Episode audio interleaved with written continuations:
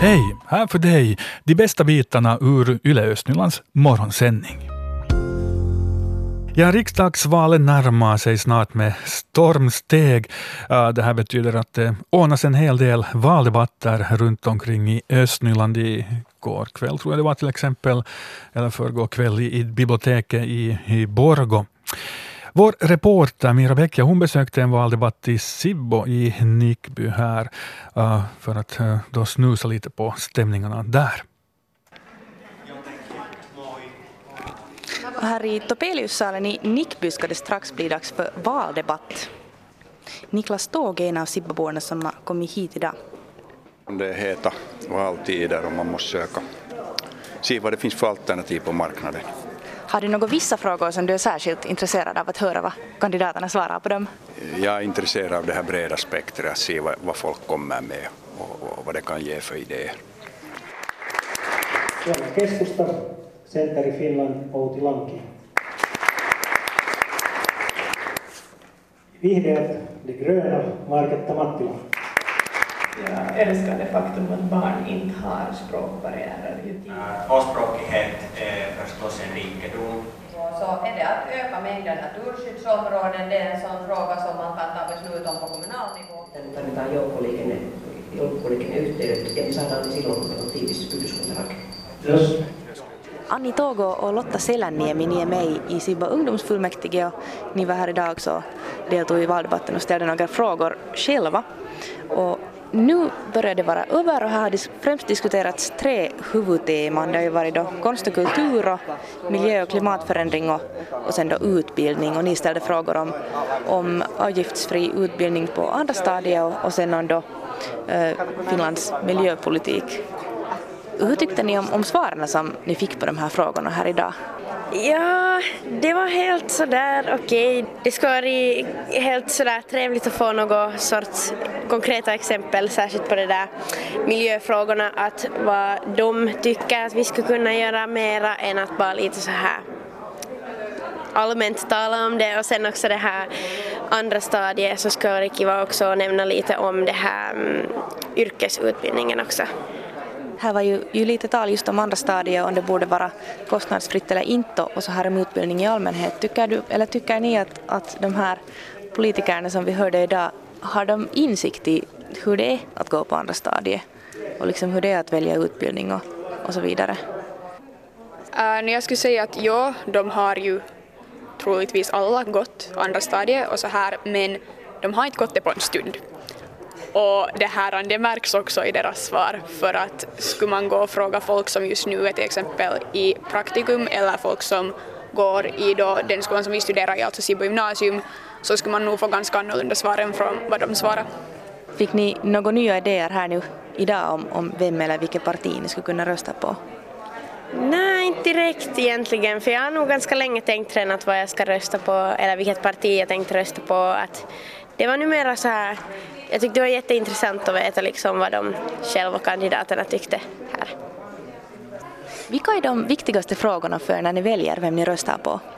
Kanske mest är det här just flyktingfrågor, äh, klimatförändring allra mest kanske och sen om utbildning för alla och sen det här Finlands åldrande befolkning och hur vi ska ta hand om alla här i Finland.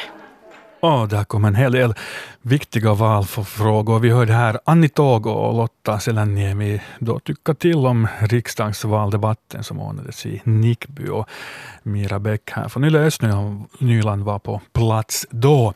Och ja, kom ihåg, i det menar ni ger er ut på stan om det känns sådär som att hej, nu skulle jag kunna lägga min röst, så har ju förhandsröstningen, eh, den inleds idag, håller på en vecka fram till tisdagen den 9 april.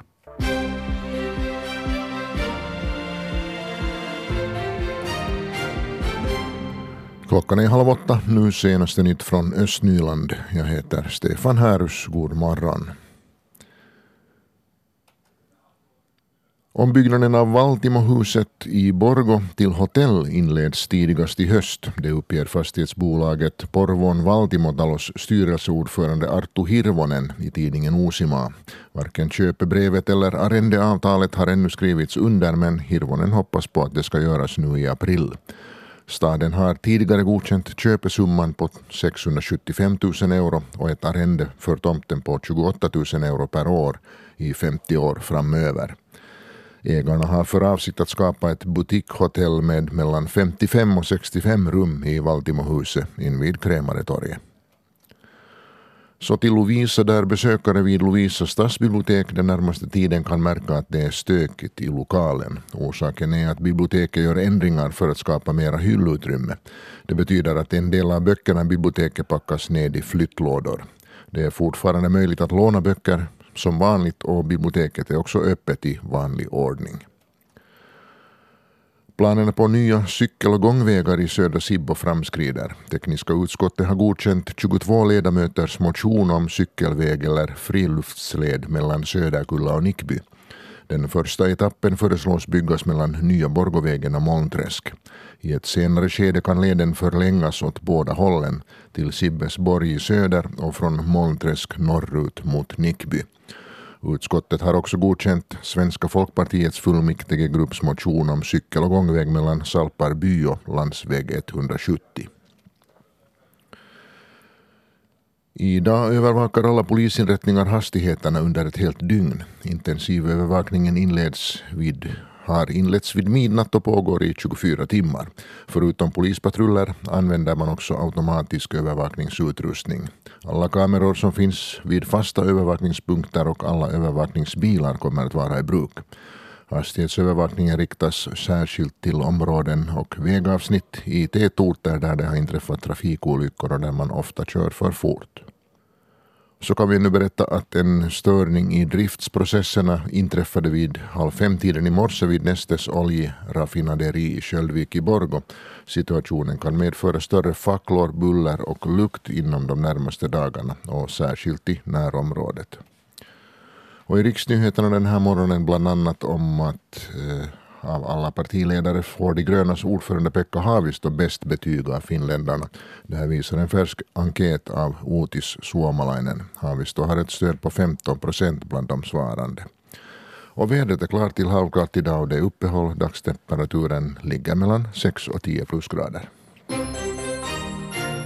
Ja, man ser här på ligakvalstabellen när det gäller herrarnas handboll, så HK Pötsi, eh, de vann hela ligakvalet med eh, 10 poäng. Efter det kommer Piff, alltså Pargas IF med 10 poäng. Sen Akilles, eh, Borgolaget, 4 poäng där på sex matcher med här i sändning. Nu har vi ordförande för handbollssektionen, Akilles handbollssektion, Andreas Freiborg. Välkommen med här i sändning. Ja, tackar och god morgon.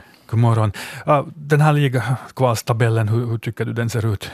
Uh, mycket, mycket enligt för våra förväntningar. att uh, Vi spelade många jämna bra matcher med, med alla lagen där i serien. Och det, var, det vägde på, många, många, på mycket små saker. Och då spelar ni mot två så att säga ligalag och Exakt. klarar av att spela bra mot dem? Jo, jo, jo. Att vi spelar både mot Hange och, och Pargas och Hange vann vi båda matcherna och mot Pargas Pargas igår förlorade vi uh, på grund av en ganska tunn trupp, men att, men att första matchen mot, mot Pargas så den var mycket jämn. Mm. Vägde ända till sista minut. Igår förlorade ni med 24-29. Uh, det låter ju som en ganska jämn match det också. Oh ja, men att förstås tar man de sista fem minuterna så, så snyggades siffrorna upp en hel del, men att, men att jo, det var en jämn match. Precis.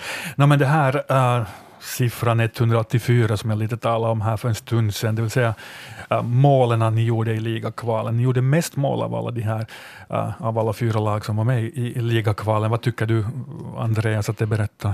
Det berättar mycket bra om vår, vår uh, bredd, bredd i laget och bredd i anfallet. Att vi har många, många duktiga målgörare. Vi har många, det är många lag som baserar sig på att ha en spelare som gör målen, eller två. Men om vi tittar på våra, våra målgörare så har vi mycket bredd, bred bas där som många kan göra mål. Bra. No, men, uh, hoppas ni har dem kvar också under nästa säsong. Vi ska här snart tala lite om ja, processen här fram till äh, nästa mm, säsong. Men, men nästa säsong, den, den tänker ni spela division 1 trots att ni skulle ha möjlighet att ansöka om en ligaplats. Uh, det är kanske en del människor som undrar att, uh, ja, varför gör man på, på detta viset? Ja, varför gör man på detta viset? Ja, nej, utan det är helt enligt vi, vad, vi, vad vi tänker oss själva, att vi, då när vi tar steget ut eller går fram till ligan så, så vill vi inte vara ett, ett, ett, ett bottenlag, utan vi ska, vi ska vara klara för att kunna mellankasta övre slutserien, det är dit vi söker oss. Och det betyder då att nu börjar vi ha ett lag, vi börjar ha en bra grund. Jag tror att vi har här spelare 25 stycken nu för tillfället för den här säsongen. Mm, nästan alla är med på noterna nästa år, redan av de som nu finns. Men att... Uh, ja, vad, vad, är det som saknas? Det som, det, jo, det som saknas, det, det kommer till här, så det är just att den att, uh, att spela i division 1 och liga, så kanske det är ekonomiskt så det är tre, fyra gånger mer kostsamt. Det, det, det är en stor ek ekonomisk satsning. Sen så kräver förbundet mycket mer av oss gällande hallar och hallarnas innehåll i, i form av belysning och annat. Ehm, det kommer mycket mera till organisatoriskt som vi måste sköta. Och, och vi har liksom ekonomiorganisationen som vi bygger på nu. Allt ser jättebra ut, men att vi vill inte vara halvfärdiga när vi gör det. Nej, men finns det någon risk att luften går ur hela momentumet som ni nu har? Jag menar, det har gått jättebra spelmässigt än eh, på, på länge. Jo, det, det, har du helt rätt i och, och, och, det är ju det som är viktigt och det är också en sån här som här idag, jag försöker berätta och kommunicera att det här är vår plan, det här, så här vill vi göra. Alla, alla kommer med och hjälper till. När vi en gång går och gör det så gör vi det ordentligt, det är liksom vår tankegång här. Och vi försöker som sagt öppet berätta att så här vill vi. De här är våra steg. Det här säger ordförande för handbollssektionen, Akilles handbollssektion, Andreas Freiborg. Uh, säsongen är över nu efter då ligakvalen, tredje plats där då för Akilles. Uh, om du ja, tänker på, på Borgo då som handbollsstad, en, en hurdan handbollsstad är Borgo? Mm, den är, alltså handbollen och, och, och Borgo, ska säga från idrottssidan, från idrottskansliets sida, så vi har ju, det är ju, vi har mycket bra ställt för att få jobba där i idrottshallen. Uh, uh, handbollen är på uppgång på juniorsidan. Att, att här var flera år som vi hade ska säga, i lag i, i varannan årsklass. Nu här mm. på, nu i höst när vi kommer igång med nästa säsong så an, tror jag mig, så som det ser läge är nu, så kommer vi ha lag i, på flicksidan i alla årsklasser. Så vi i princip nu på tre, fyra år har vi fördubblat Eh, antalet lag i Akilles handboll. Så det är feber på gång, handbollsfeber på gång, men det är en sån här stadig utveckling? Ja, det är mycket stadig utveckling. Att vi nu varje höst startar en sån här bollskola, minibollskola.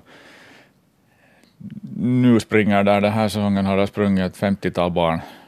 Och, och varje höst, har det nu här de senaste tre, fyra åren, så har vi alltid kommit med 50 nya där. Så att det, ser mycket, det är mycket roligt där på juniorsidan och mycket positivt på gång. Det är ganska bra. Det är många uh, grenar här som så att säga drar och sliter i samma ungdomar och barn, mm. både fotboll och innebandy uh, till exempel. Uh, publiken då i, i Borgå idrottshallen, hurdan publik har ni?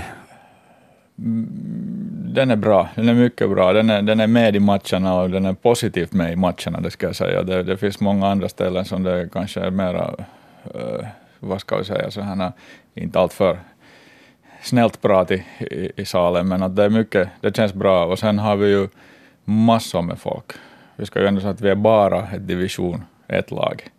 Och ändå har vi publiksiffror som normalt är, är, är över det, om man tittar på, ett, på vilken helg som helst så är vi ett eller två på, på, på åskådarantal om man tar FM-ligan. Oj.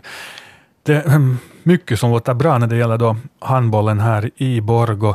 Uh, helt kort ännu här, din kalender, vad ska allt hända här nu för laget, för framtiden innan det blir semester? Innan det blir semester, ja semestern började igår, igår med buss, bussresa hem för spelare, men att, men att ja, denna, denna, denna månad så, så vi har pratat med de flesta och vi har ännu lite kvar för uppbyggnad av laget, men den här månaden så finslipar vi de sista kontrakten och, och sen halva maj så startar nästa säsong med sommarträning och trapporna i, här i stan. Trapporna i stan. Det ska byggas nya trappor i Kokon så småningom. Mm, där, de, de använder vi. Där blir ni stamkunder sen. Yes. Tack för besöket här i vår morgonsändning, Andreas tackar, tackar. Freiborg. Svenska Yle har satt, satt igång ett plastprojekt.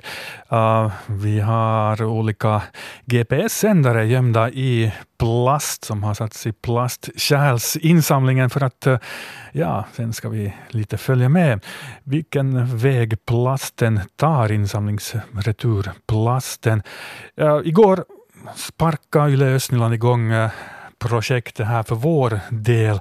Uh, vi låter Mira Bäck eh, berätta mer om vad som hände då hon satte igång det hela. Johan Nyholm, du är ordförande och informationsansvarig för Borgå disponentförening och dessutom VD för Borgå AP disponentcentral. Och vi har just kastat iväg den här GPS-sändaren i en sån här eh, plastinsamlingstunna här på ett husbolags gård så att den får börja sin resa härifrån då till återvinningscentralen i, i Riihimäki. Och det kan vi förstås följa med på en sån här virtuell karta på vår hemsida. Men eh, disponent Johan Nyholm, sådana här insamlingskärl för hårdplast så har ju då dykt upp på allt flera bakgårdar nu på, på sistone. Varför det? Ja, det har faktiskt kommit många nu, nu här längs med det här ja, från årsskiftet har det nu den här boomen kanske varit på. Äh, det, det beror mycket på det att det har varit i media hemskt mycket att, att det finns plast i haven och, och att det är ett miljöproblem och, och även om då blandavfallet som här från Östnyland åtminstone bränns som för dit, förs till Vanda så äh, har invånarna hemskt gärna ändå börjat samla plastskilt så att man kan återvinna det helt enkelt. Och, och man kan alltså man kan halvera det där blandavfallet med, med att, att då, samla plastskilt. Och tills vidare så den där fast miljöaspekterna är, är viktiga och, och många, många ser hemskt noga på det så är ju den där ekonomiska sidan en annan, annan sak som man alltid kollar. Tills vidare så är det, är det samma pris på blandavfall och plastavfall i, i, i Borgo men att nu när det kommer mera fastigheter med i plastinsamlingen så har Roskerol lovat i nästa år se över de där, de där områdena och på det viset så kommer man säkert att få en, en ekonomisk morot där också. Är det så nu, nu då att det snart ska bli obligatoriskt att ha en sån här plastavfallstunna också? Ja, från första i sjätte 2019 blir det obligatoriskt i husbolag som har över 20 lägenheter. Och, och den här äh, det, det berör då också metall och glas, att man måste också samla dem i husbolag som har över 20 lägenheter. Och du menar att den här plastavfallstunnan blir ganska, ganska full ganska snabbt? Ja, om man sorterar sorterar effektivt så blir det mera än hälften plast men att, att man kan sådär i stora drag äh, säga att ungefär hälften och hälften. Äh, då när man först sorterar pappret skilt och kartongen skilt och bioavfallet skilt så det som sen blir över så är minst hälften plast. Och det här säger Johan Nyholm som då är ordförande för Borgå disponentförening på vår webbplats svenska.yle.fi Osnyland uh, har vi en artikel där med honom. Svenska Yle Live följer med när Östnylands plastsändare startar sin resa. Och eh, resan är på gång för den och också för uh, fyra andra GPS-sändare som Svenska Yle då har placerat ut i olika plastinsamlings kärl. Äh, Skojigt att se här på kartan äh, i realtid. Äh, I Raseborg, där placerades plastsändaren i Pujo. Den sändaren har redan färdats långa vägar till Lojo, sen norrut och får nu se, den borde vända av så småningom mot nordost här för att nå Riimäki. Sändarna i Åbo, eh, huvudstadsregionen och, Borgå, de är ännu på plats. De har inte rört på sig alls. Och sen om man eh, tittar på Vasa, där um, har nog redan plastskräpet färdats en, en bit um, mot Seinäjoki-hållet.